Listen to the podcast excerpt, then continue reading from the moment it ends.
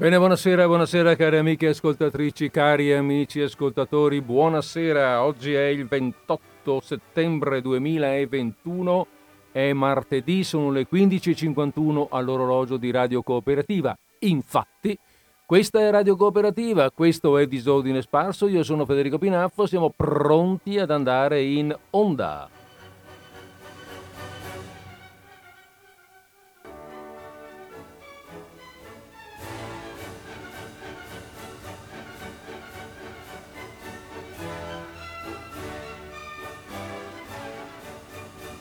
E onda sia, visto che siamo pronti ad andare in onda, eh, come dicevamo per l'appunto, in onda andiamo. E non come fanno nell'opera dove dicono sempre andiamo, andiamo e poi sono sempre fermi là, no? Eh, noi andiamo proprio on air, in onda. Eh, diceva la nostra, mm, la nostra Giulia nel, nella sigla della radio che eh, questa è la radio cooperativa che ha tutte quelle belle trasmissioni e alla quale si può accedere direttamente, anche in diretta, eh, con il numero 049 880 90 20. Confermo, è proprio così. Benissimo, allora mh, mm, oggi mi è venuta una curiosità. Detto questo che abbiamo appena detto, mi è venuta una curiosità, veramente non mi è venuta oggi, mi è venuta qualche giorno fa e mi è venuta da porvi una domanda, pormi e porvi poi successivamente una domanda, una question. Eh, com'era? Chi si ricorda com'era il nostro Veneto, la campagna, intendo, cioè eh, i paesotti di campagna nel periodo tra le due guerre? Eh, periodo lontano, eh, tra le due guerre, tra il 18 e il 40 o giù di là, e, e più o meno anche nell'immediato dopoguerra, mm, quindi fine anni 40, primi anni 50. Chi si ricorda di questo? Quanta strada? Chi si ricorda chi è in grado di valutare quanta strada abbiamo fatto da allora nel bene e nel male, eh? nel progresso oppure, eh, secondo qualche nostalgico, nel regresso, perché no? Ehm, è questione di punti di vista, da, da, da certi punti di vista è questione di punti di vista. È difficile saperlo, difficile comprenderlo per chi non c'era allora, per chi non è in grado di fare una, dire, un, un, confronto, non l'ha vissuto il prima. E allora bisogna farselo raccontare. Ce lo facciamo raccontare a volte, beh, ormai i tempi sono molto lontani, molto tanto tempo è passato, anche i nonni e i bisnonni ormai non ci sono più, se ce n'è qualcuno sono veramente gli ultimi rimasti.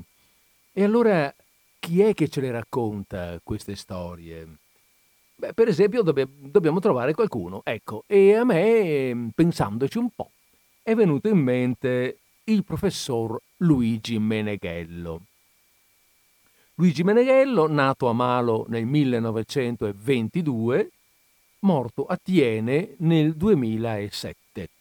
Ora nato a Malo, morto a Tiene, uno dice, beh vabbè, insomma, uno che è sempre vissuto lì nell'Alta Vicentina. Eh no, No, perché in realtà in mezzo a questo periodo, e precisamente tra il 47 e l'80, è stato addirittura, cioè per tutto questo tempo, quindi sono quasi, quasi, no, sono 33 anni, eh, non pochi, è stato in Inghilterra um, a Reading, presso l'Università di Reading, dove ha retto una cattedra e poi è rientrato nell'80, è rientrato in Italia, nell'Alta Vicentina e si è stabilito appunto a Tiene.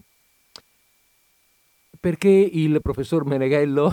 Perché il professor Meneghello ha scritto molto di quei tempi, di quel suo modo di essere, o meglio di quel modo di vivere che era proprio del, dei, suoi, mm, dei, dei suoi luoghi praticamente di Malo e dintorni in quegli anni, quando lui era bambino.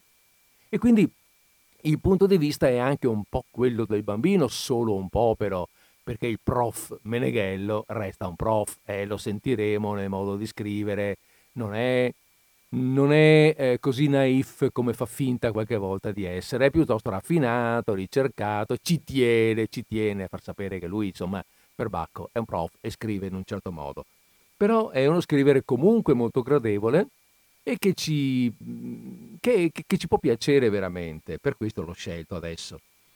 Per cui eh, volevo un po', un po' così dedicare questa puntata all'Italia paesana del primo dopoguerra, più che all'Italia veramente Meneghello parla del Veneto, parla di sé, parla, del, parla di Malo e, e, quindi al Veneto paesano del primo dopoguerra.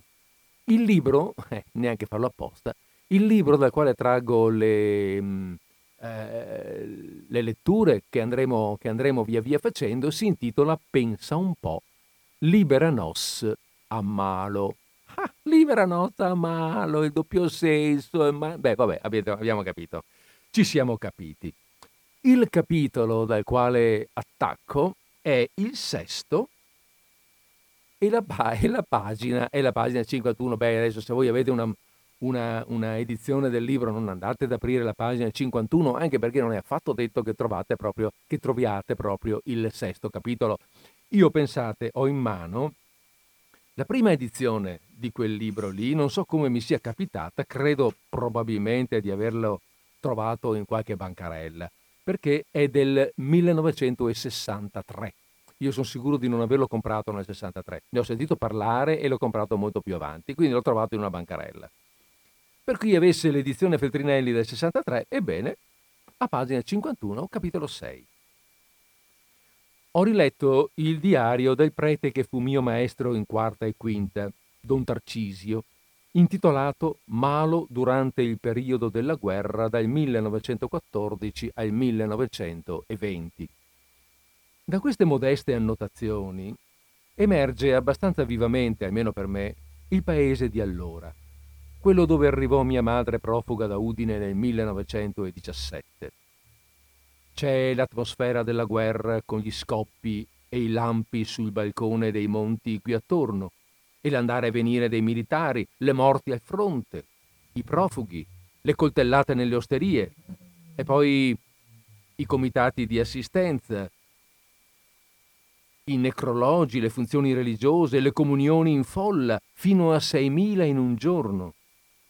Si accenna anche al collegio ospitato per qualche tempo nella casa di Contragrisa, via Grisi, che era stata di mio nonno.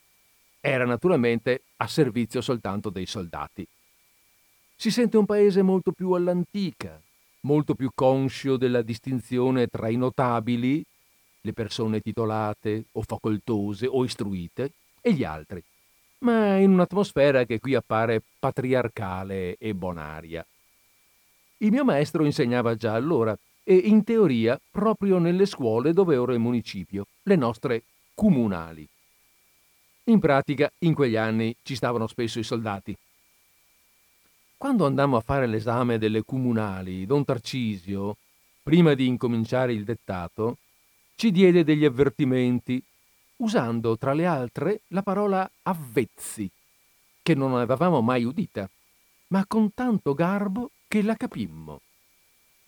Era lustro, grasso, colto, cortese. Aveva capelli non più folti, ma ancora scuri, che pettinava e lisciava con cura. Non era un prete paesano, rappresentava tra noi una civiltà urbanizzata e modestamente raffinata. Un certo agio onesto, un amore onorevole della buona cucina, dei sigari, dei viaggi, un parlare fino ma naturale. C'è un suo diario di viaggio in Palestina intitolato Gerusalem e uno studio molto ben fatto sulla Madonna incinta che abbiamo in castello. Si sentiva in lui la vena bonaria, tollerante, colta, di un cattolicesimo quietamente modernizzato. D'estate andava ai bagni di mare sulla costa- toscana. In paese, alla sera, andava talvolta in visita dal conte, in coppia col serafico don Antonio, che faceva anche lui il maestro. Ci insegnò tante cose. Le prime che si presentano alla memoria sono certi obiter dicta, come quello che la riproduzione sessuale è una cosa perfettamente normale in natura, e l'altro che non si trasgredisce al precetto dell'astinenza mangiando di venerdì insalatuzze con i pezzetti di lardo, perché il condimento non fa carne. ci leggeva dei racconti e ricordo che quando finì dagli Appennini alle Ande aveva gli occhi gonfi. Ci leggeva inoltre le storie in dialetto di Frick Frock e Santa Ciurela, che ci parevano anch'esse irresistibili. Imparavamo a mano a mano a scrivere e anche a parlare in lingua, aiutandoci coi libri stampati. Nella casa del Balilla Vittorio di propriamente oziosi non c'era nessuno. Vuol dire che la casa era del tutto vuota. Propriamente oziosi è un sinonimo fine di davvero. Dava piacere provarlo nella vita ordinaria. Sei già stato a messa? Sì, zia. Davvero? Propriamente oziosi? Le zie, un po' all'antica, non apprezzavano. Io e Mino, compagni di banco, imparavamo con le braccia conserte. Facevamo anche le bolle con la saliva. Mino ne faceva di bellissime, io un po' meno. Don Tarcisio ci vide e disse fate schifo. Così io smisi del tutto. E Mino ne faceva solo qualcuna di piccola, di straforo, risucchiandole rapidamente quando il maestro si voltava. Eravamo nella fila centrale dei banchi pressappoco a metà della fila. Era come essere proprio in mezzo alla società del paese. Dietro di noi c'erano bovai, cartolai, falegnami, davanti pittori, orfani, tabacchini. Tutte le condizioni sociali erano rappresentate, tutte le contrade e anche le frazioni. L'odore dei bambini varia col ceto e la provenienza, come variano alcune abitudini e modi di vestire. L'odore delle bambine differisce da quello dei bambini. Uscita la scolaresca, si potrebbe sapere se è una classe mista e quanto.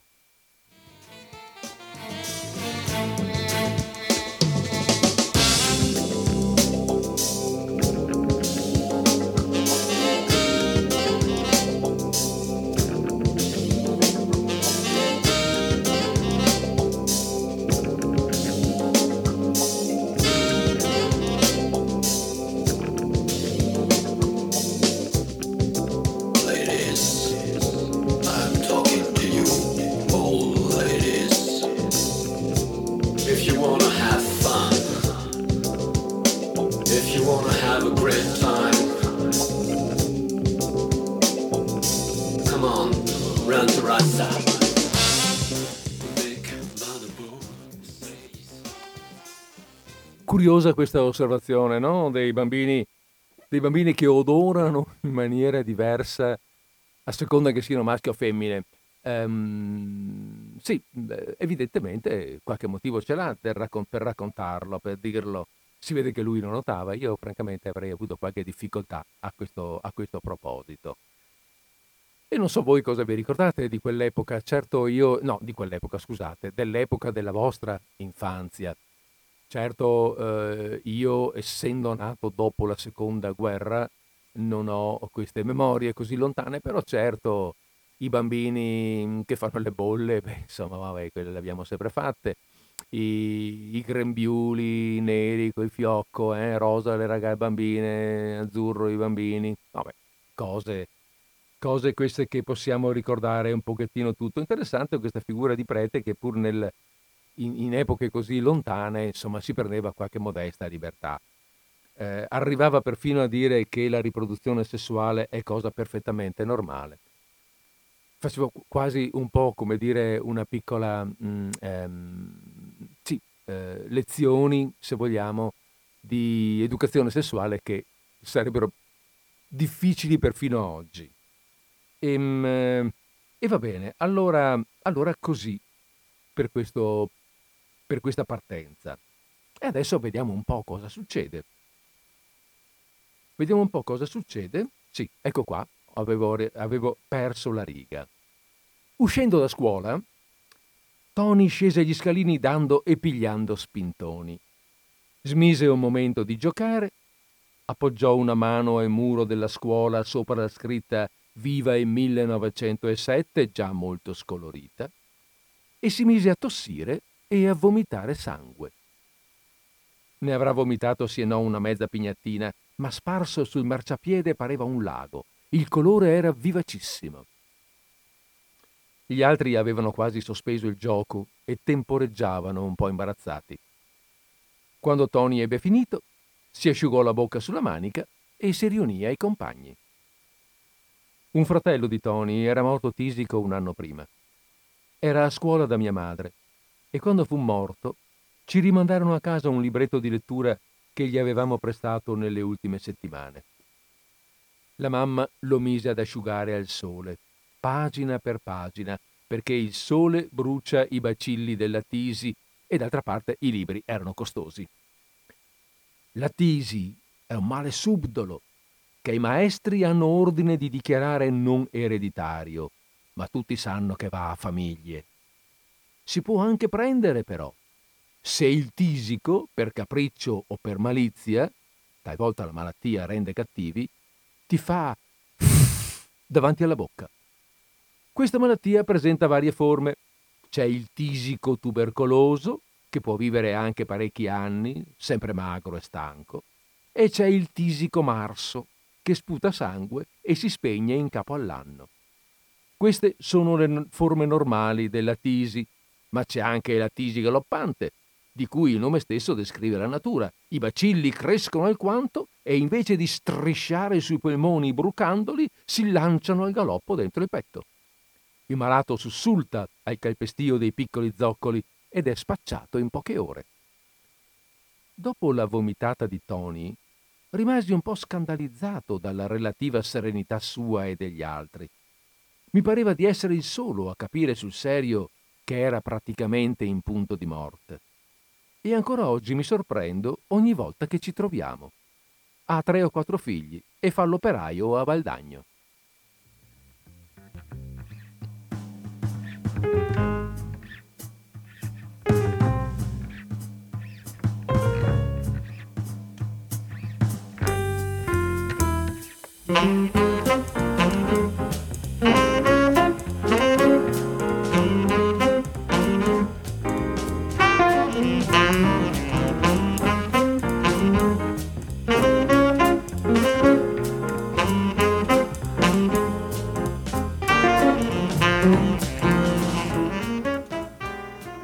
Tubercolosi, malattia eh, oggi quasi scomparsa, quasi, ma che eh, all'epoca, in quei tempi, era praticamente endemica, molto diffusa. E questa mh, mm, mm, prosa fintamente banale di Meneghello ci fa un po' sentire per capire anche come era vissuta dalla gente, con, con, molta normalità, con molta anche, in un certo senso, fra virgolette, scienza, no? Perché tanto era diffusa che tutti qualcosa sapevano di questa terribile malattia, che all'epoca non era, suppongo, eh, piena, nemmeno curabile completamente. Ma andiamo avanti. Sempre, e sempre restiamo nell'ambiente, ovviamente.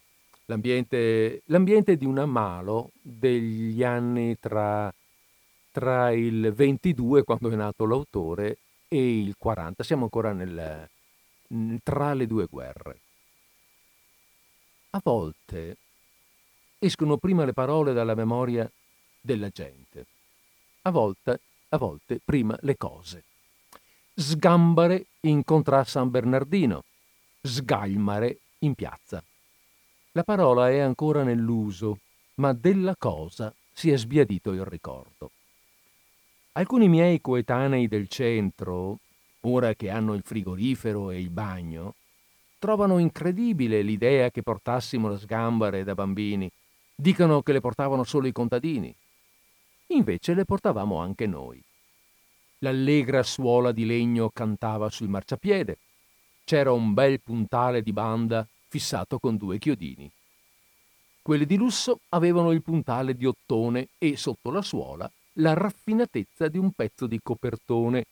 Così si camminava come su un tappeto. Niente risigare però. Il bambino torna da scuola, ha la sacchetta di fibra a tracolla, le raffinate assicelle verranno dopo, le calze lunghe, i calzoncini appena sopra il ginocchio. Fischietta contento, le sgambarette scampanellano sui ciottoli del portico. In cucina sono già a tavola. La mamma sorride e dice caro il mio quartarolo. Il bambino mangia la minestra fiero di essere in quarta e delle sgambare nuove. Gli sfogano i piedi. I calzoncini che ci facevano i sarti barbieri erano una peste. Noi li volevamo corti e larghi, come dire moderni e signorili. E loro, sobillati da madri e zie, ce li facevano lunghi e stretti. Li chiamavamo stizzosamente i tubi. Non andavano oltre il ginocchio, naturalmente, perché quello era uno dei pochi distintivi di classe, la braca a mezza gamba dei popolani scalzi, ma fino a un dito dal ginocchio purtroppo sì. Oggi la braca corta si è rifugiata nelle campagne e nelle colline. In città mi dicono che trionfa addirittura l'esotica braghessa all'inglese. Ho visto su al feo dei montanarini vestiti da festa coi galloni tutti scoperti. Non c'è più religione.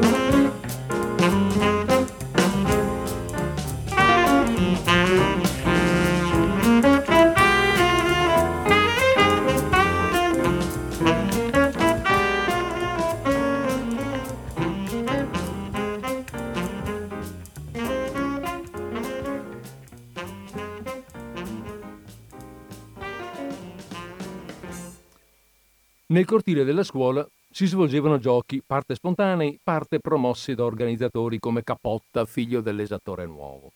Era un foresto e in casa parlavano italiano.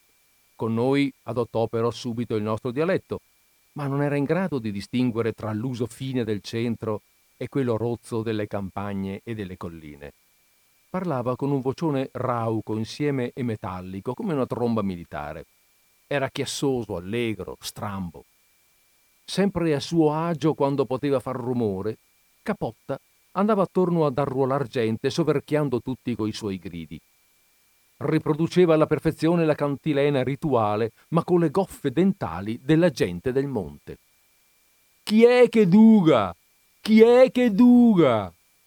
Sorridevamo del foresto, incapace di dire chi se, ma con una punta di ammirazione. E dugavamo. Le dolci fricative del paese sono rozze dentali su alle colline. A Malo si zugava, si dugava al feo. Il re dei dughi era Dobia, quando che la mare metteva la sale dentro la latte e i bambini già a casa da scuola. Dugare ha un suono aspro e duro ma che anche le bambine dugassero al feo? Le bambine, con una bambola di stracci, schive e gentili. Capotta, scomparso con la guerra, ricomparve in paese nel dopoguerra giovanotto. Apparteneva a una compagnia drammatica itinerante e andiamo tutti a vedere la rappresentazione con curiosità. Chissà che parte farà Capotta. Era un pezzo forte del teatro di provincia, l'urlo, imperniato su quel raccapricciante urlo dietro le quinte che atterrisce più volte il pubblico durante l'azione. Capotta non apparve in scena, faceva appunto l'urlo dietro le quinte e lo faceva magnificamente. Si sentiva che, a differenza di noi, continuava a dugare. Come si giocava? Darsela, naturalmente, che dai leziosi vicentini di città sentì poi chiamar muffa, e deliberarsi, detto anche schiavi libri dagli snob, e le due bandiere, bandiera vecchia e bandiera nuova. Darsela terminava con la recita in corsa della filastrocca Bando bandia, poenta rostia, chi che agase a tegnarà. Ciò che si è minacciati qui di doversi tegnere è la tegna per disinfettarsene bisognava recitare la formula tre volte, poi passarsi il braccio sotto il ginocchio e succhiarsi l'indice non il pollice che non disinfetta nulla. Tre volte, distintamente, saltabeccando in corsa. L'arma fondamentale in questi giochi era la schinca, paragonabile al dribbli dei giocatori di pallone, ma più pura. La schinca eh, è un dono divino. Non è velocità, non è agilità, non è furberia, non si impara e non s'acquista. È una delle forme più misteriose di bravura che io abbia conosciute. La schinca maestosa di Aldo, quella guizzante di Bicego, resteranno per me modelli indimenticabili. Bicego, che è stato calciatore di fama, lavora ora in paese. Aldo è emigrato da ragazzo e lavora nello stesso ramo a Detroit. Atta pattanda, Luca fanda, telo melo, Luca telo teme, ale fora ti. Serenità, immanenza. Un mondo pacifico che finisce in questo cortile di casa dove si gioca, bene ordinato, protetto dalla tettoia e dal bel telone del cielo. Fluire della vita acciottolato, lucido del cortile, sorvegliato dalle finestrelle della cantina. Aria del pomeriggio silenzioso. Domenica. Aglio lei che tamosè che t'approfitta lusinghe, tulilan blen blu, tulilan blen blu. Avventura turchina. Luoghi sconosciuti in una luce pallida, estenuata. Bottoni d'oro. Malinconia a mezza mattina.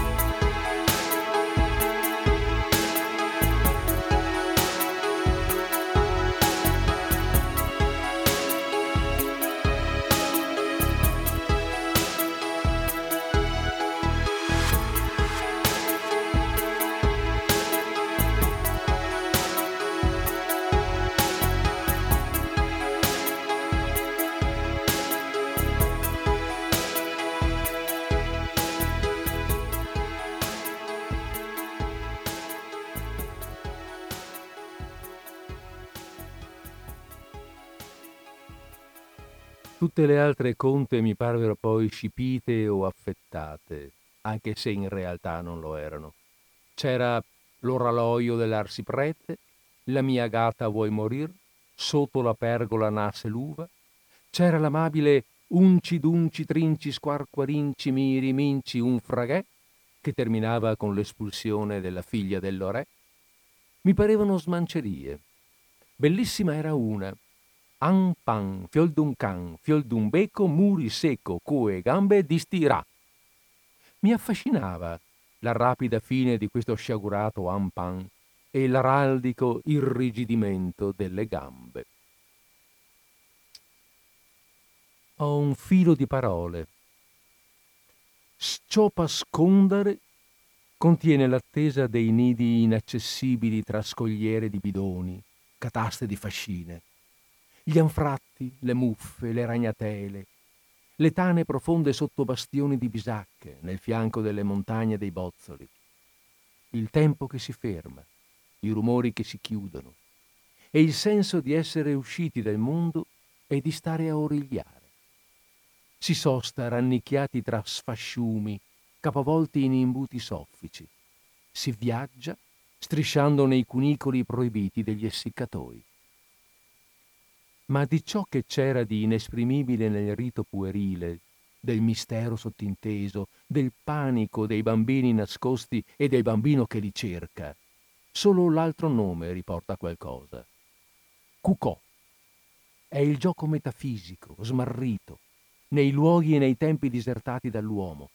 Legnaia, tesa, cantina, granaio. Il gioco allusivo. Ma Borrela era tutto fre- feccia e contesa, un sistema di concetti rissosi applicati nella luce cruda dei cortili di terra senza ciottoli, tra le gambe dell'umanità gentilesca. Bonicapi per me in quest'aspra landa, niente bonicapi per un prossimo fatto solo di rivali.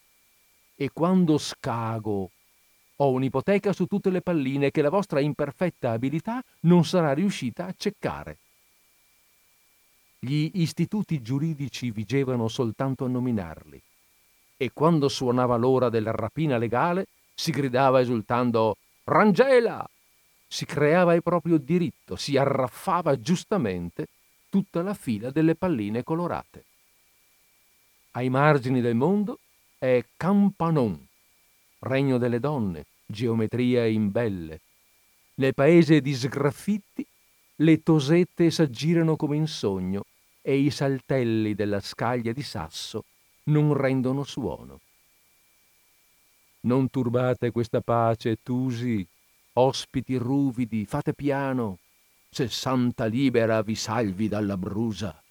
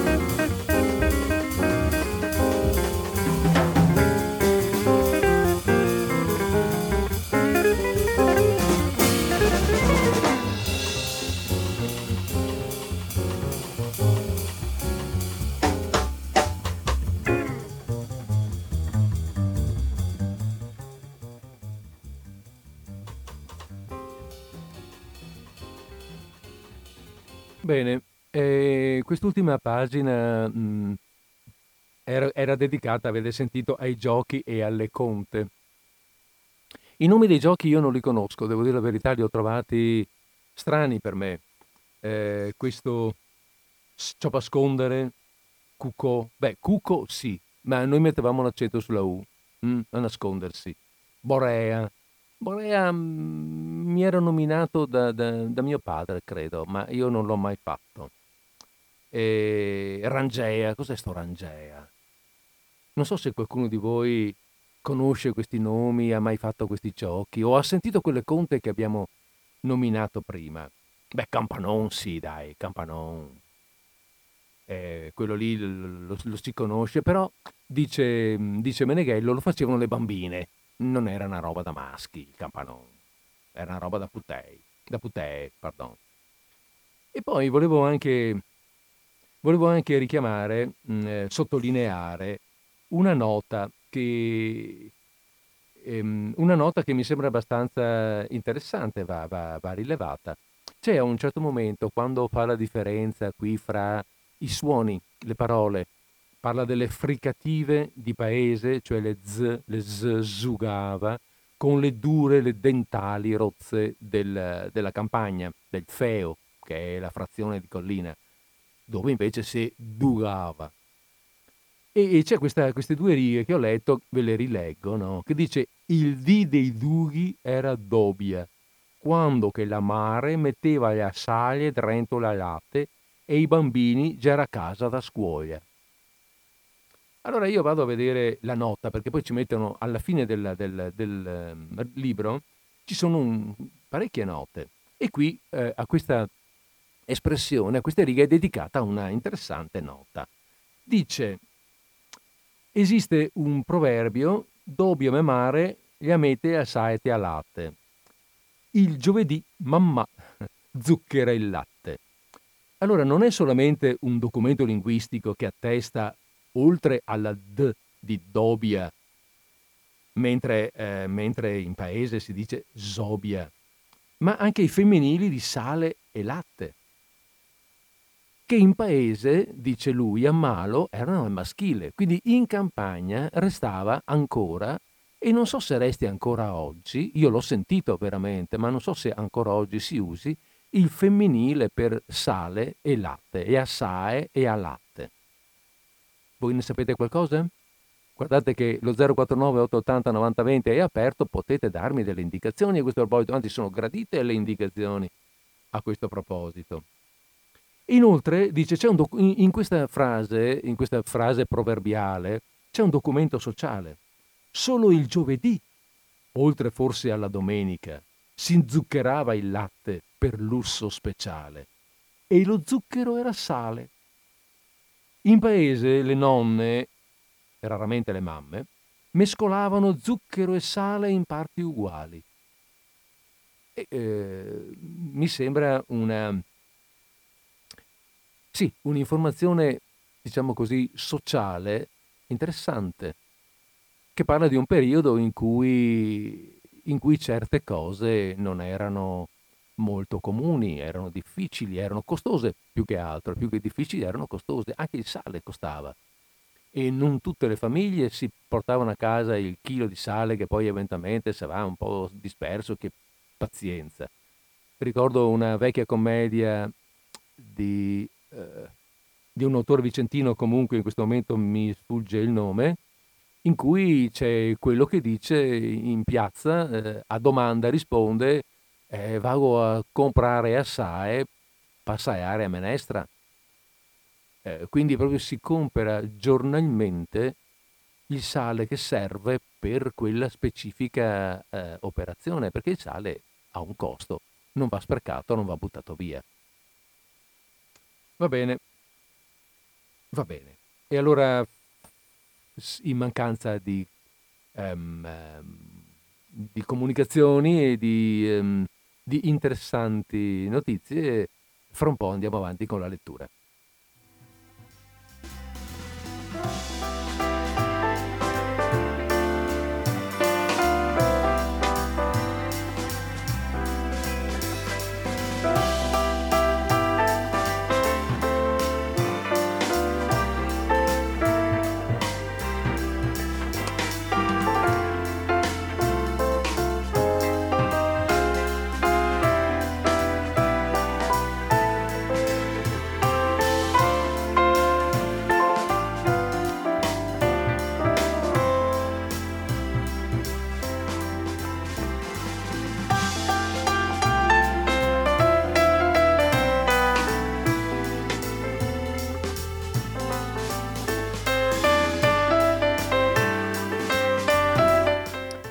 Volevo anche farvi notare come mm, il professor Meneghello è professore, appunto, e allora non è proprio un cronista, no?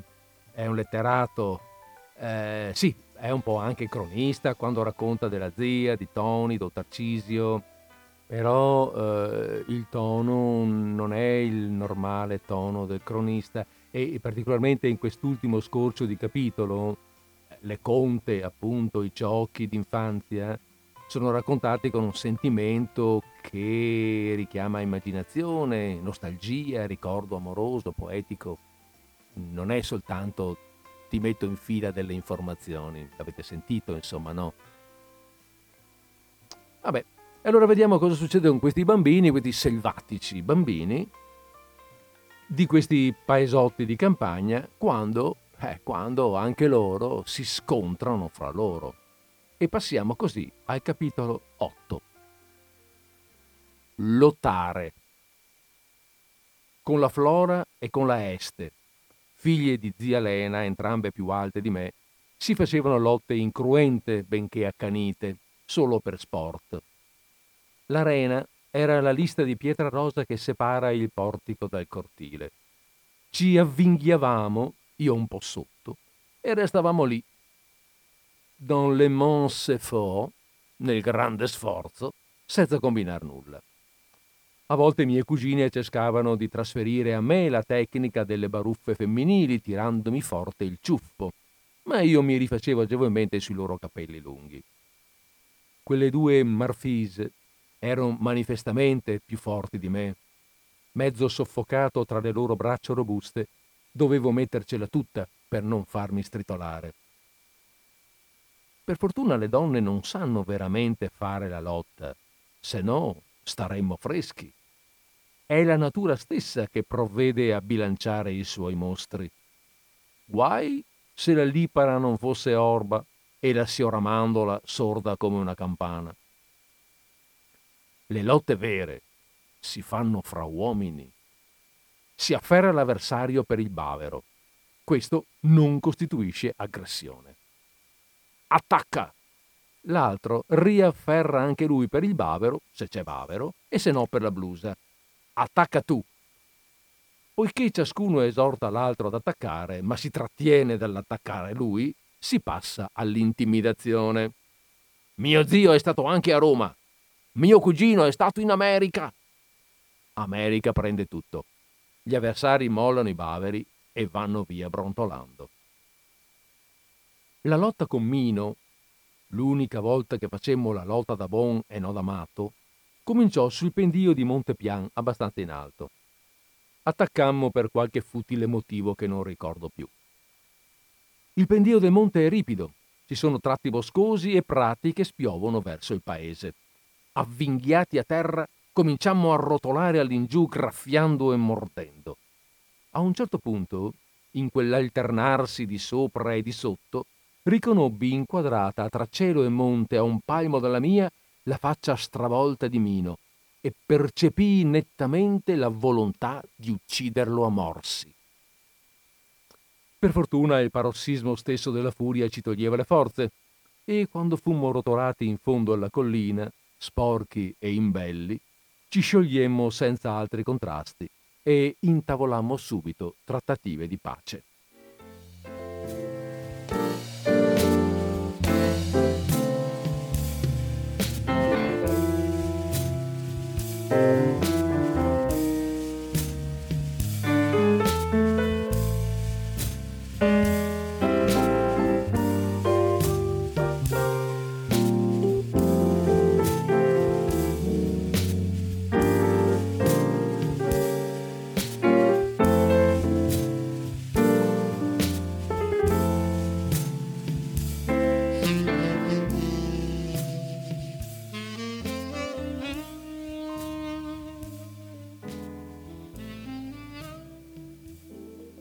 La lotta si va bensì in due, ma uno solo dei due può lottare l'altro, ossia ridurlo all'impotenza e infliggergli una punizione, come al ragazzo di quinta che fu lottato nel cortile delle scuole e costretto a spalancare la bocca dentro la quale il vincitore sputò.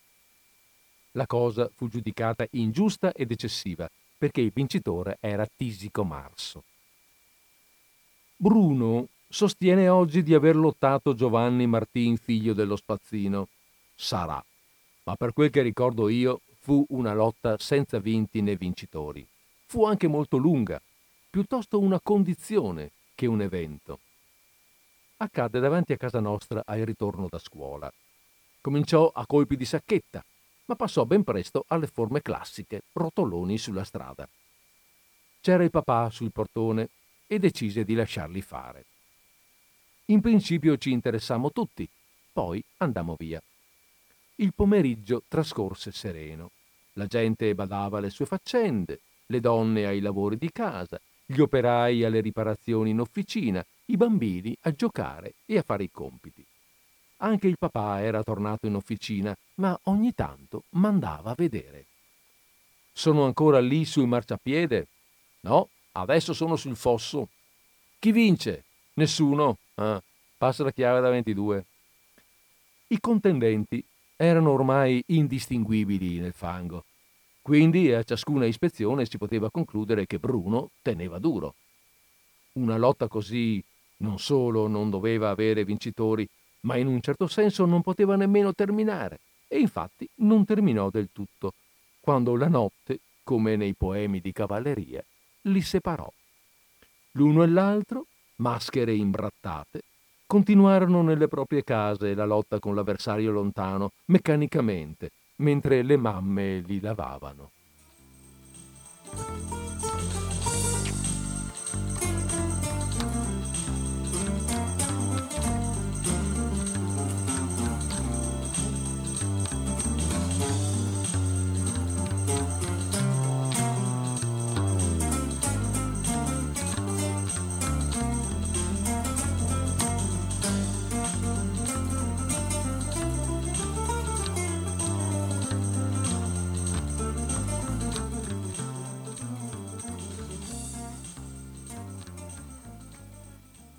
Imbrogliato! Imbroglione!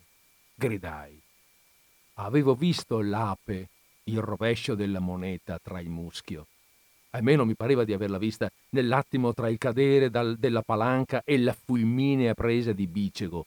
Forse l'avevo soltanto immaginata, ma ormai non c'era più posto per i dubbi. Imbroglione, ripetei. Era Greste. Imbroglione sarai tu, disse Bicego. Teste era, questa è mia.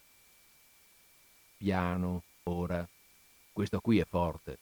Non forte come il nerissimo squala bronco incarbonito, terribile mostro di forza, ma molto, molto forte. Tira un sasso due volte più lontano di me e con la mano sinistra poi.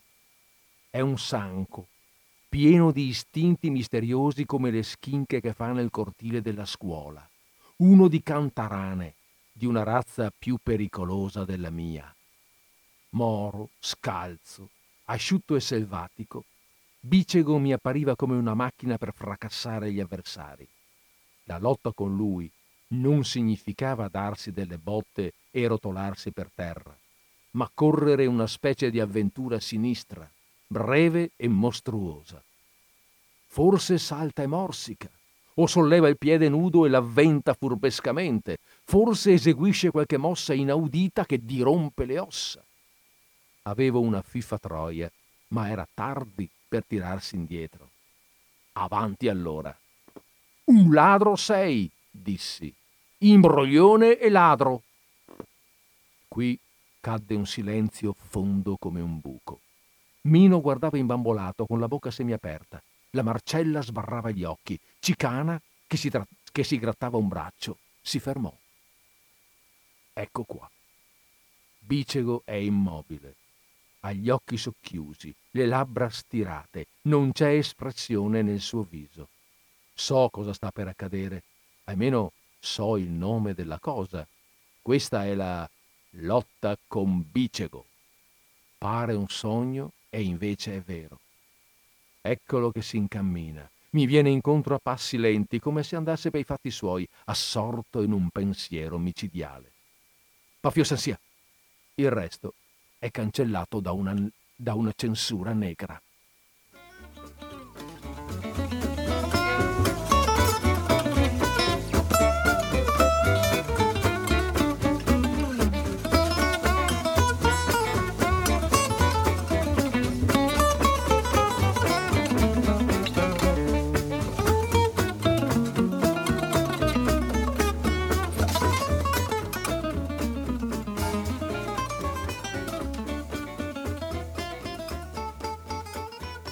Allora avete sentito che mentre Bicego si avanza e ormai non ci sono speranze di, di fuga, e anzi non si, non, non si, può fuggire, bisogna accettare la lotta con Bicego, c'è questo momento, questo poffio se sia. Eh, e che cos'è sta roba? Allora anche qui naturalmente c'è la nota, la nota di fondo pagina, Pafio San Sia. Per urgente necessità di andare a giocare mentre si sta pregando, o per un empito di paura nell'affrontare un grosso pericolo, il segno della croce si abbrevia in un rapido gesto circolare in senso antiorario con uno sviluppo di circa 190 gradi e la formula nel nome del padre, eccetera, si, conse- si condensa in quella riprodotta nel testo. Pa Fio San Sia. Pa Fio San Sia.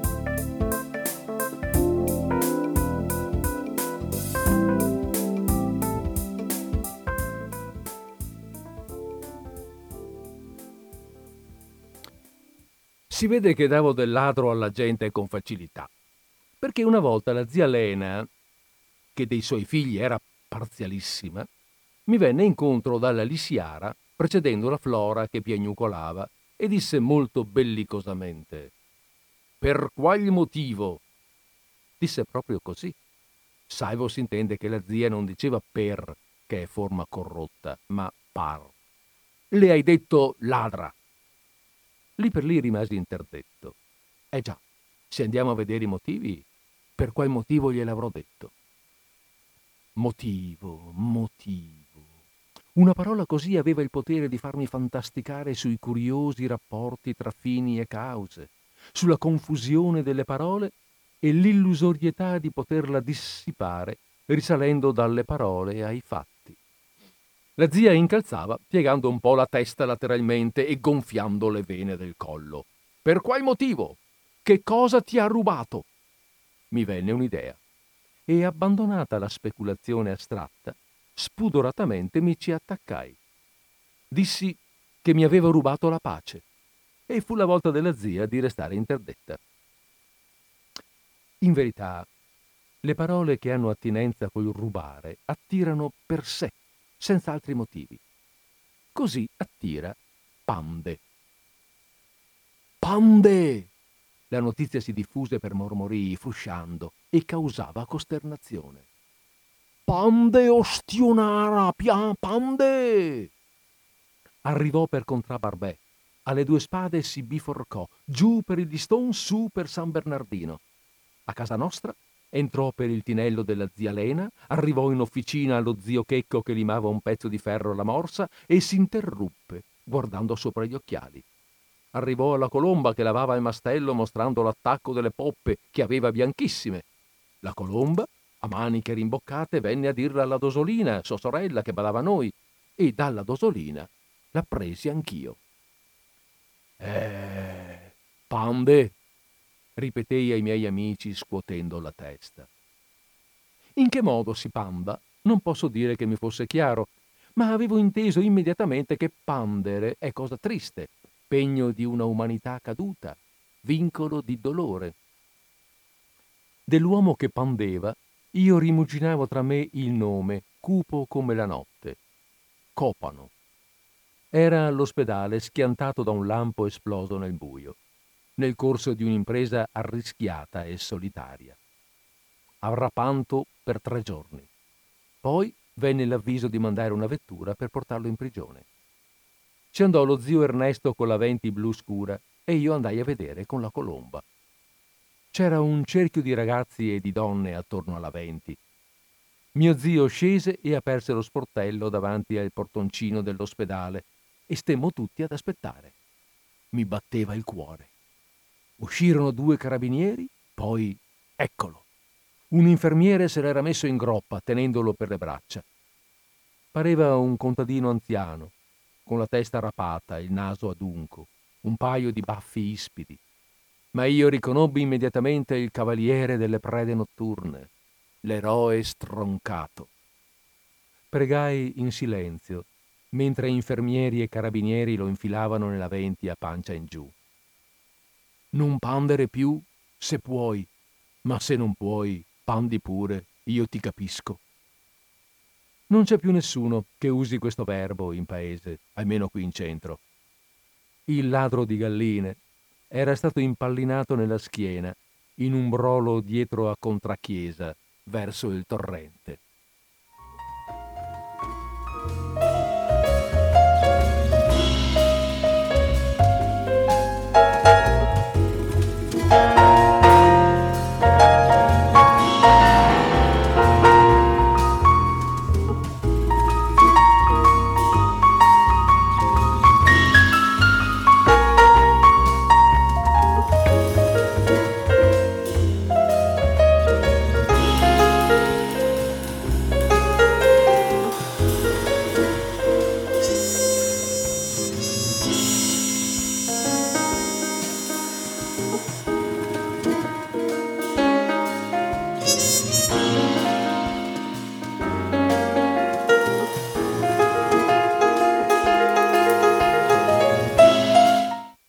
Naturalmente eh, ribadisco che sì, la linea telefonica è aperta, lo sapete, no? 049 880 9020. Avevamo detto, eh, visto che procediamo così un po' a brani, a pezzi eh, eh, e che si sta parlando di cose che in qualche modo un po' ci sono familiari, anche se non proprio vicinissime, eh, mm, possiamo intervenire quando vogliamo, chi volesse.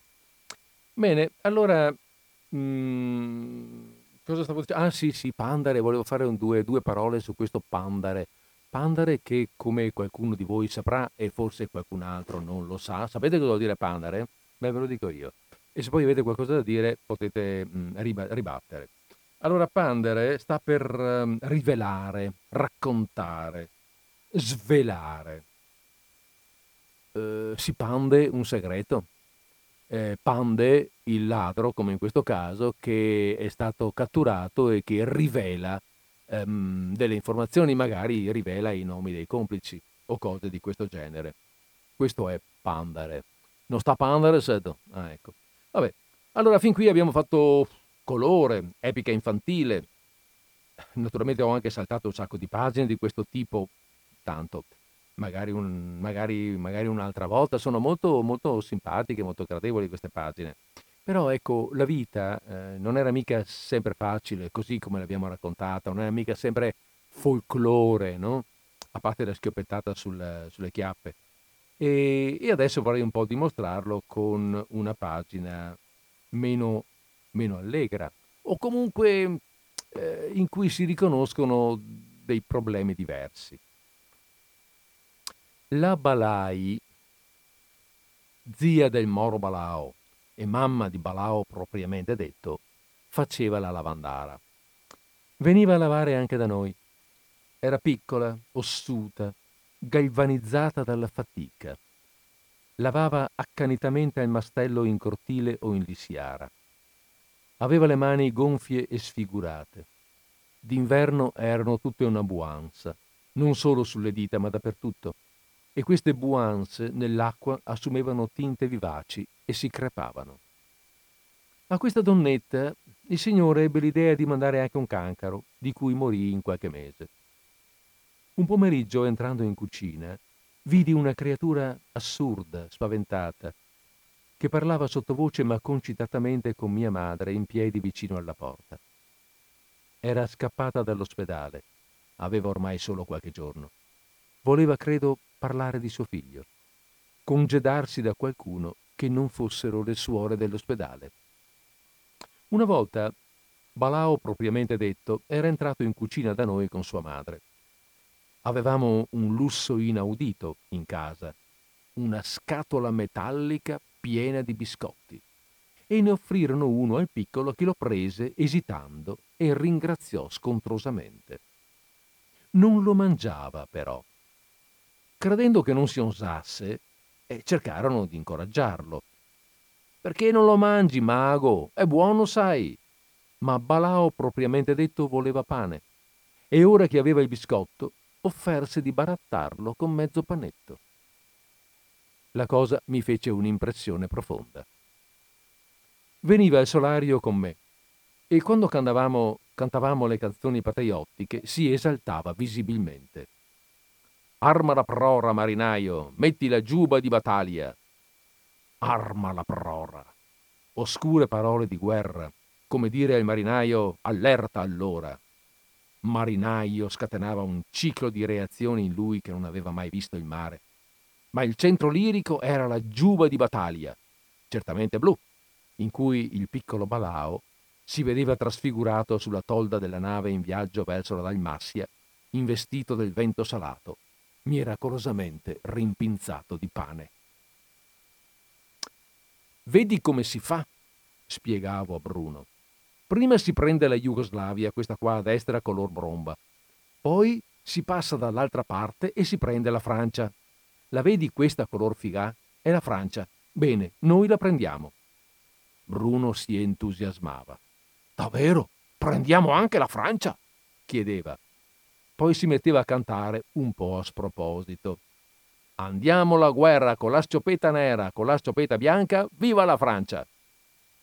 Lui intendeva forse inneggiare alla Francia già nostra, ma l'Evviva aveva qualcosa di prematuro, di stonato. Composi perciò un inno antifrancese, velenoso, quasi personale, un misogallo che cominciava E i francesi son pandoli, tutto sostenuto dalla forza del le pleonastico che lo apriva come una nota di guerra. Recitavamo anche l'altro inno militaresco assai diffuso in paese, che ci pareva insieme marziale e realistico. Andiamo alla guerra, cosciopo in partera, cosciopo in parman, pim pum pam, dammi una cioppa de pan, an an an. Chi ha sciopo ha pane. Io e Bruno, curvi sulla parte dell'Europa, non ci rendevamo conto allora quanto vicini fossimo arrivati allo spirito e ai metodi della lotta politica e militare a cui più tardi assistemmo. Sotto sotto, noi credevamo allora, pur non confessandolo, di giocare. Invece, per prendere la Francia e la Croazia, la Grecia e la Polonia, si fa effettivamente così. Just me down.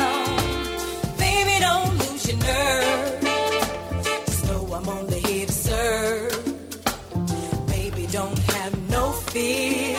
Come, just make my love come down. Touch me right here. I feel like it's going down. Baby, let's touch the ground. Come on and just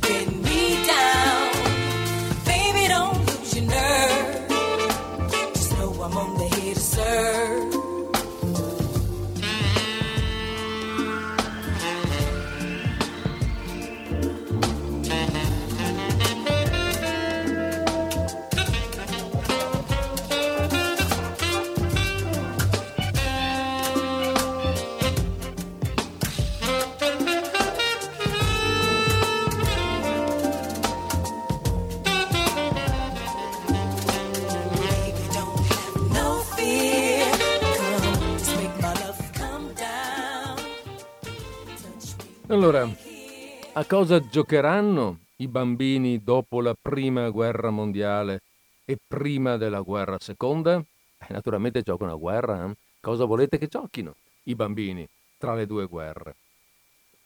Guerra. Guerra con le fionde, gli archi e i giavellotti, col superbo cannone a elastici montato su un sedile di Citroën e issato sul carrettino a ruote.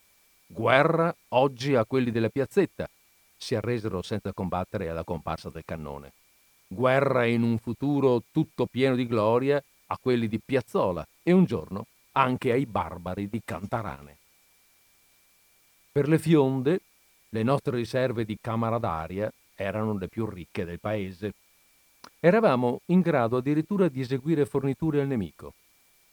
Solo astici rossi, però, e di qualità scadente, gli stupendi astici neri non si commerciavano. I giavellotti portavano una lama triangolare di banda incastrata in punta. Gli archi di castagno proiettavano esili asticciole col chiodino che sparivano alte nel sole. Le pesanti balestre sospingevano micidiali ferri per ossigenare a cui limavamo le punte per giorni, fino a farne strumenti da chirurgo. C'era una canna di rame sulle balestre per guidare questi missili e una volta provandone una, la punta uscì di dietro e ripartendo si imbizzarrì e mi infilò il polso. Ero nella contrada dietro la chiesa seguito dalla colomba. La bella punta limata entrò agilmente nei tessuti e mi trapassò la mano. Ero troppo spaventato per fare altro che sgranare gli occhi, ma la colomba mi prese in braccio tra le ginocchia tonde e tirando a due mani cavò fuori il ferro a forza. Stupidamente mi dimenticai di pensare all'Iliade. C'era un mostruoso buco verde su cui cominciavano appena a nascere goccioloni di sangue sporco. Bisognò condurmi all'ospedale e poi apportare una modifica alle nostre balestre. Per qualche anno si combatté accanitamente il Monteselo alle spalle del paese, parte nei boschetti d'acace, parte sui pendii d'erba. La squadra di Piareto, annidata in alto, invisibile, preparava un attacco. mandarono in esplorazione mio fratello Bruno e noi lo catturammo. Ordinai a Mino e Guido di interrogarlo intorno ai piani del nemico, ma il prigioniero rifiutava di parlare. Lo feci legare a un olmo e gli posi personalmente la domanda ultimato. Ma era come parlare all'olmo. Mi voltai a Mino e Guido che stavano lì imbarazzati e inutili. Torturatelo, ordinai. Cortocircuito tra le parole e le azioni. In coscienza mi ripugnava far male a mio fratello, più piccolo di me e legato a una pianta. Ma le sillabe nere di torturare si affacciavano alle mente con un'aria di necessità, saltavano le valvole, si restava presi in un ingranaggio al buio. Mino tentava di apparire marziale. Signor sì, disse esitando. Come si fa? Certamente si comincia con le visce e additai le visce. Mino e Guido si consultarono brevemente. Poi Guido disse torturalo tu e si insubordinarono. Mentre tagliavo la viscia, suonò mezzogiorno in castello. Le ostilità furono sospese e andammo a casa a mangiare. A tavola, Bruno parlò poco.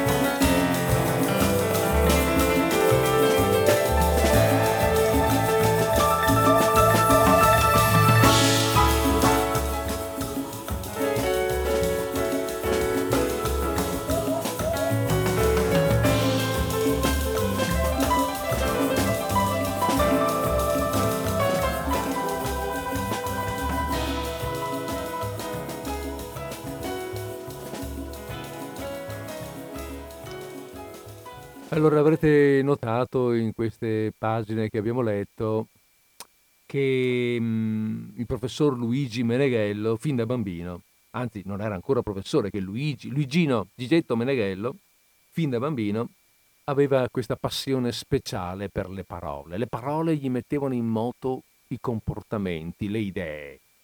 Eh, ne restava affascinato, ne sentiva lo charme fin da piccolino, i contenuti linguistici le, le, le relazioni culturali, ma anche le relazioni col, con l'anima in un certo senso. Eh, ragazzi, eh, è così che si diventa prof da grandi, eh? si comincia in qualche modo. Lui ha cominciato così. E a proposito di grandi, ecco sì, passiamo anche un po' a vedere i grandi, facciamo un salto di, di, di pagina, di parecchie pagine, e andiamo anche a vedere come sono i grandi, non solo i bambini. Che grandi ci saranno, cosa fanno i grandi, come si comportano, in questi paesi, in queste epoche. Allora, mm, da dove parto? Ma pensavo di partire da qua, dallo zio Checco, marito della Lena, che quale conosceva personalmente il re, perché gli era caduto addosso saltando con l'asta quella volta che si slogò la spalla. Davano un saggio atletico militare in presenza del re e per il salto con l'asta naturalmente avevano scelto mio zio. Al re piacque quello spettacoloso saltatore e volle vedere l'ultimo salto da vicino. Lo zio, che saltava con gli scarponi chiodati, le fasce e l'elmetto, superò nettamente la sticciola, ma ricadde di sghembo proprio addosso al re e con uno scarpone gli tranciò un lembo dell'orecchio destro, quello che non si vede nei profili del re sulle monete di allora. Lo zio conosceva bene anche Mussolini con cui era stato a lavorare in Svizzera, però dopo la guerra si erano persi di vista. Quando Mussolini venne a parlare a Vicenza, mio zio era in mezzo alla folla in Piazza dei Signori e Mussolini lo vide e interruppe il discorso e gridò Chicco! Mio zio lo salutò cordialmente con la mano sussurrando Beni, candelostie! E Mussolini riprese a parlare alla folla. Quella sera trovarono il modo di passare un'oretta insieme agli schioppi. Se sapessi, Checo, diceva Mussolini fissando assorto il distributore di benzina lì di fronte, ne ho una gnocca. Zio Checo è vecchio da un bel pezzo, spilungone, segaligno, pieno di acciacchi spaventosi. Si temeva che morisse ancora parecchi anni fa, quando dovette restare a letto per qualche settimana. Immaginavo che si disintegrasse scricchiolando nella camera fredda a mattoni. Invece tornò giù come prima. Roberto, l'ultimo figlio, gli era andato militare e dovette rimettersi lui a fare i suoi noli coi mediatori di giorno e di notte. Volevano anche dargli delle noie per certe storie di contrabbandi, che in ogni caso nella nostra zona appartengono al folklore e quasi andrebbero incoraggiati anziché repressi. Erano gli ultimi anni, prima che ci capitasse tra coppa e collo questo benessere economico, come una piacevole legnata che ci ha fatto perdere l'orientamento. Era ancora fatica a guadagnarsela fino a qualche anno fa. Anzi, a me pareva una vita da cani, ma lo zio era abituato e non ci badava. È tornato tuo zio Checo col camio, disse una sera il papà all'osteria. È stato fuori tutto il giorno e cosa vuoi che abbia preso? Forse 1500 lire? Come 1500? Di guadagno? Va là, mago, disse mio papà e aggiunse. Però lui era contento. Cantava. Cantava. Queste notizie impreviste sono come sberle che mandano a catafascio tutti i cosi che il nostro professore di filosofia teoretica e filosofia morale a Padova soleva chiamare, stando per l'emozione, i valori. Dunque cantava lo zio Checco. Dopo essere stato fuori tutto il giorno con la condizione umana, tornando a casa cantava. Notare poi che è anche stonato. Avrei voluto parlare di più con lo zio, ma come fare? Non si sa mai se abbiamo una lingua in comune. Non dico le parole, ma i concetti. Mancano anche certi segnali elementari. Quando arriva quel camioncino, svolta dalla strada dentro i portoni a sinistra, senza metter fuori la freccia, sono fesserie inventate di recente e naturalmente senza guardare. Lui guida così, come del resto ha sempre guidato, molto prima che nascessero gli ingegneri della motorizzazione. E così anche vive, un po' a modo suo, chiuso e distratto. E qualche volta non si capisce se sa che siamo qui e chi siamo. Zio Checco, mi daresti una cartina? Era dopo la guerra e c'erano poche sigarette. Mi diede la cartina e ci depositai il tabacco che avevo. Era poco. Mentre lo spargevo col dito, studiando il problema, mio zio s'era fermato a guardarmi. È meglio che te lo dia io un po' di tabacco, disse, e me ne diede una bella presa. Mi mise ad armeggiare con la cartina. Venivano abbozzi diffusi, uova bislunghe, imbuti, coni deformi, sferoidi. Da qua disse mio zio e mi arrotolò una sigaretta. Lecca, leccai, presi la sigaretta e me la misi in bocca. Cercai fiammiferi in tutte le tasche. Poi mio zio Checo tirò fuori i fiammiferi e mi accese la sigaretta.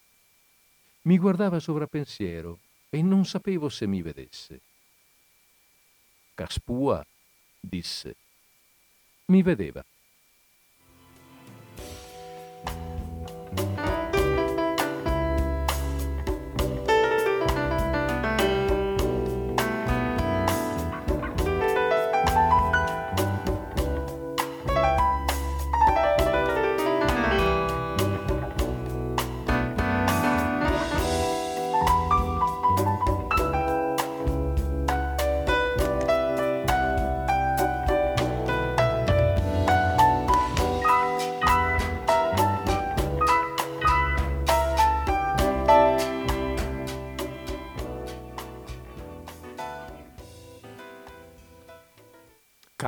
Caspua.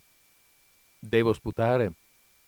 Oh, visto che finora ho dovuto farti tutto io, vuoi anche che sputi io per te quel filetto di tabacco che ti sarà rimasto sulla lingua e che vedo che stai lì facendo dei gesti che ti dà fastidio? Evidentemente sì, mi vedeva, lo stava guardando, aveva capito, aveva colto lo zio Checco. È un personaggio un po' particolare lo zio Checco, infatti lo zio ha un ramo di genialità inventiva che meritava altra fortuna. Ha la passione della modifica, dell'invenzione spicciola, se c'è una tettoia che traballa e il capomastro propone di costruirci un pilastro, lo zio inventa subito un metodo per far senza il pilastro. Con bellissimi ingegni imbraca le strutture di legno, crea molle e balestre, ganasce e graffe, ciascuna delle quali s'afferra all'altra con un sapiente dosaggio di controspinte finché tutte insieme si reggono in aria appoggiandosi a nulla in particolare. Qualche volta la tettoia cade lo stesso, altre volte un cavo aereo trasferisce le spinte in tutt'altra parte dell'edificio e lì bisogna costruire un, corta- un contrafforte o demolire un muro. Zio Checco non è soltanto un uomo ingegnoso, è un inventore, un artefice. Il fondo del suo lavoro è fantasia, stramberia. Quello che fa lascia sempre un po' perplessi, si sente che è avventura, sono sicuro che il carattere di Dedalo era così. I suoi ingegni sono specialmente meccanici e fabbrili. Trasformare è il suo regno. Un'automobile in un trattore, un tornio in un compressore, una motocicletta in una sega. In questo campo lo zio è imbattibile. Quando era più giovane e socio attivo della ditta, il problema principale era di tenerlo lontano dalle automobili nuove. Il suo occhio coglieva subito le possibilità di migliorare qualunque nuovo acquisto. Non c'è male la nuova lancia, però ci vorrebbe una piccola modifica alle sospensioni anteriori. Li vedi questi longheroni? Pensavo che se li seguiamo qui e ci saldiamo quelli della 9. Le modifiche se le faceva lui stesso, tirando mazzate e bestemmie nella forgia. Il risultato era importante, ma più importante era il processo. Nei momenti di irresponsabilità che abbiamo tutti, sognavo una macchina interamente fatta di modifiche, un incrocio geniale e inutile tra l'argano, il tassì e la fresatrice, coi fanali a carburo. Negli ultimi tempi ha quasi smesso di eseguire modifiche. Prende uno sgabello e sta seduto le ore con le ore accanto al camion di Roberto a rimuginare.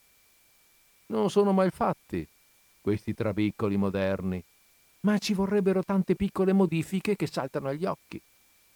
Lo zio, seguendo il filo dei suoi calcoli, si distende per terra, si infila sotto il camion e là lo trovano quando vanno a chiamarlo all'ora dei pasti.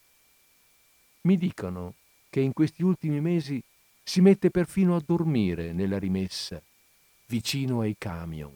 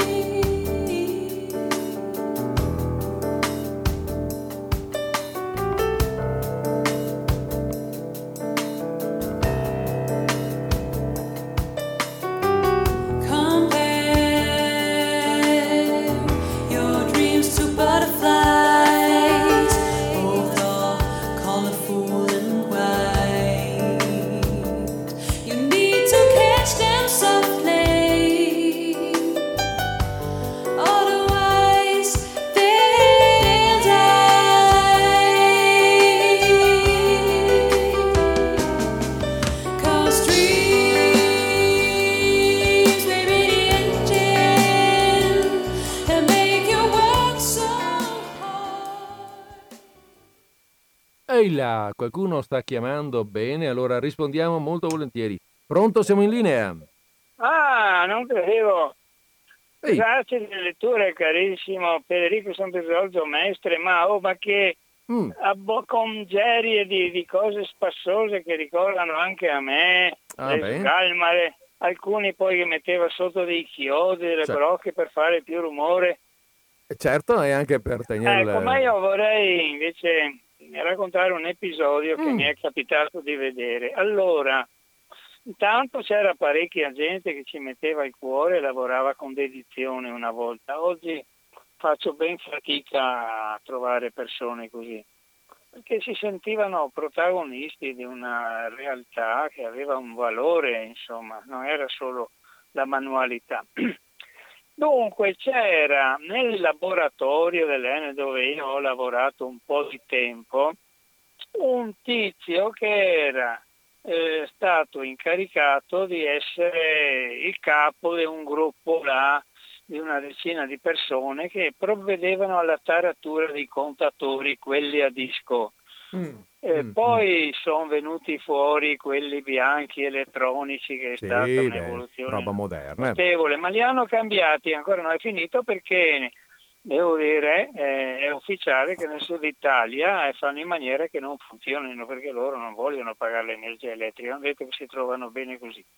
Va bene, invece quelli lì che erano a disco, che pure venivano violati, e dunque erano costruiti dalla Galileo di Firenze, che era una fabbrica insomma grossa, però avevano parecchi difetti costruttivi, per cui bisognava tararli. E la taratura voleva dire che dovevano essere più precisi possibili sia quando il consumo era basso sia quando era alto.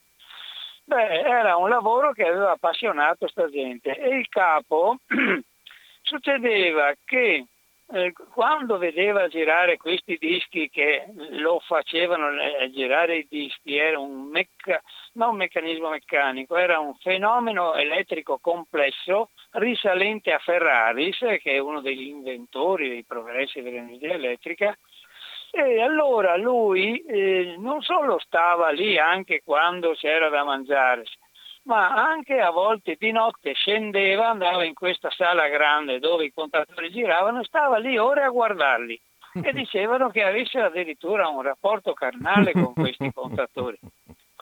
Scherzo mica. Eh, e poi sì, sì. c'era uno che era più scarso, lo mandava a comprare le bistecche perché lui era un zitellone, perché per amore i contatori non si era sposato, e questo qui eh, doveva andare dal macellaio a comprare la bistecca come la voleva lui. Questo qua, sto ragazzo si era talmente scocciato eh, di dover fare questo mestiere, no? così di, di ripiego per quello lì, che durante il percorso per portare le bistecche a casa facevo di quelle cose che adesso neanche dico. No, no, no dico, ma possiamo immaginarle. Eh? E quello lì mangiava era contento lo stesso. Ho capito. Saluti. Va bene, dai. Grazie, grazie, Giorgio. Arrivederci. Beh, certo che volendo ricordare di eventi ne sono successi molti a tutti. Allora abbiamo un'altra telefonata, benissimo, pronti, siamo in linea. Buongiorno. Buongiorno. Luisa. Chi? Luisa. Buongiorno Luisa. Eh, eh. Erano andati pochissimo a scuola avevano sempre lavorato. Da, da, quando erano piccolissimi avevano sempre lavorato e, e, i lavori li sapevano fare tutti. Perché io ho ricordi di quella generazione, che era la generazione di mio padre, eh. facevano le case, non si comprava niente, eh.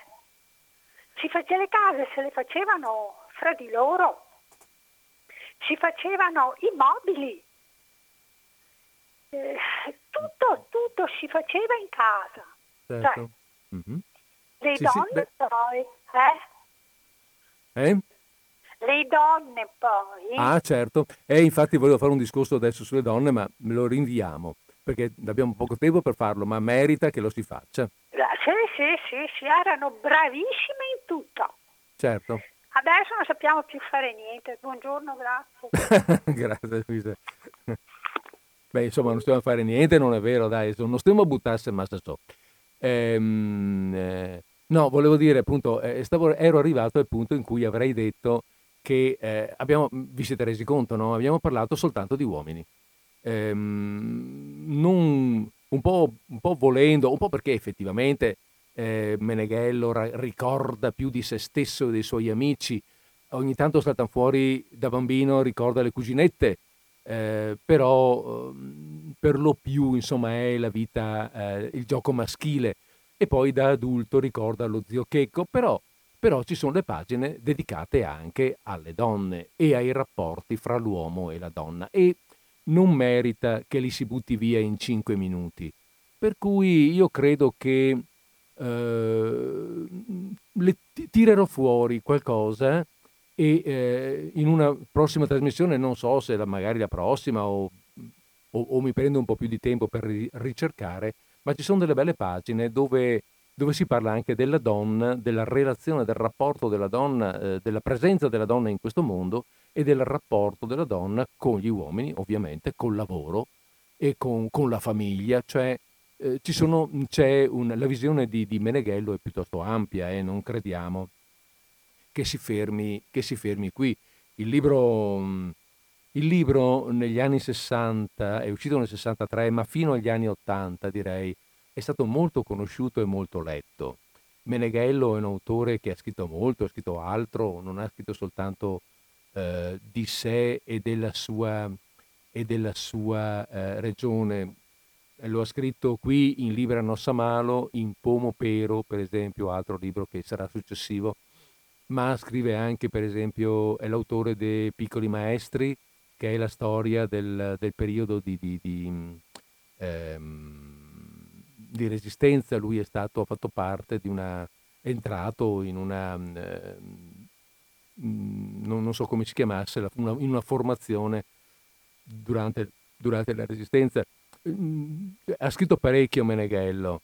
Ehm, e questi libri non vanno presi soltanto come eh, storia, come dicevo prima, come cronaca di un'epoca passata, ma veramente come la ricerca di una cultura, di una, di una lingua, ehm, di una lingua che ormai è quasi dimenticata e sulla quale Meneghello opera azioni e interventi non irrilevanti, ma abbiamo fatto ora dei saluti. Benissimo. Allora, visto che è l'ora dei saluti, vi saluto. Eh, come al solito, come d'uso, eh, via, come d'uso per uh, disordine sparso, vi auguro eh, solito, la solita buona conclusione di giornata del martedì, ma anche buona conclusione di tutta la settimana che abbiamo davanti. Vi auguro, anzi, vi do appuntamento alla settimana prossima, martedì prossimo, per la nuova puntata, la nuova trasmissione di Disordine Sparso e con questo eh, vi do la buonasera, mm, vi do la buonasera e, e vi saluto.